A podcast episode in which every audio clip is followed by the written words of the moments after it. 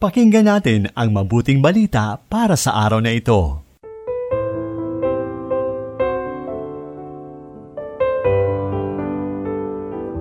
Mapayapang araw ng Miyerkules sa kaapat na linggo ng Kwaresma, dakilain ang mapagmahal nating Diyos na nagkarob sa atin ng kaligtasan sa pamamagitan ng kanyang anak.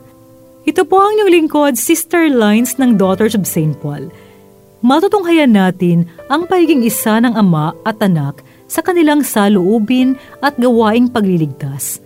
Sa mabuting balita, ayon kay San Juan, Kabanata 5, talata 17 hanggang 30. Sumagot si Jesus sa mga Hudyo, Kumikilos pa rin ang aking ama, kaya't kumikilos din ako.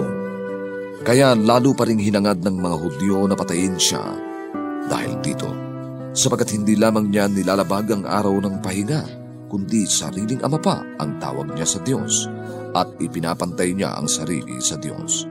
Kaya sumagot si Jesus at sinabi sa kanila, Talagang talagang sinasabi ko sa inyo, hindi makakagawa ng anuman ang anak mula sa kanyang sarili, maliban sa nakikita niyang ginagawa ng ama. Anuman ang gawin niya, paganoon din ang paggawa ng anak. Ibinabangon nga ng ama ang mga patay at nagbibigay buhay siya. Gayon din naman binubuhay ng anak ang sinumang loobin niya. At hindi nga hinahatulan ng ama ang sinuman, kundi ibinigay niya ang buong paghatol sa anak upang parangalan ng lahat ang anak gaya ng pagpaparangal nila sa ama. Ang hindi nagpaparangal sa anak ay hindi nagpaparangal sa amang nagsugo sa kanya.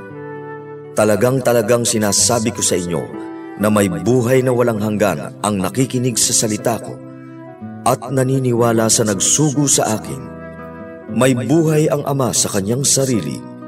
Gayon din naman, ibinigay niya sa anak na magkaroon ng buhay sa kanyang sarili at ibinigay din niya sa kanya ang kapangyarihang maghukom sapagkat anak siya ng tao.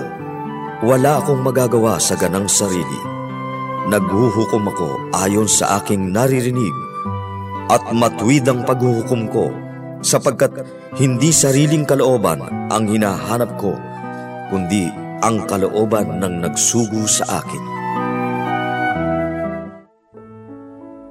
Isinulat ni Sister Gemaria de la Cruz ng Daughters of St. Paul ang paginilay sa Ebanghelyo.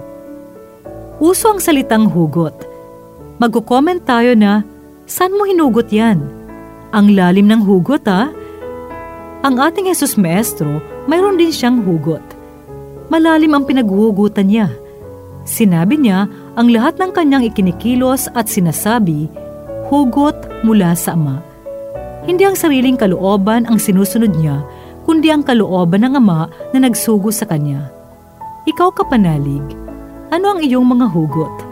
At kanino ito nakaangkla? Sabi sa isang hugot line, ang luha parang pawis, hindi man galing sa mata pero parehong tumutulo kapag pagod ka na. Humuhugot ito sa diwa ng pagsasakripisyo at pagdurusa. Tama, at laliman pa natin ang kahulugan. Iangkla natin ang mga paghihirap sa tunay na diwa ng pagmamahal ng Diyos Ama at Diyos Anak. Ang kanilang iisang mukha, maaninag din sana sa ating wangis, sa salita at gawa at sa pagkikipagkapwa.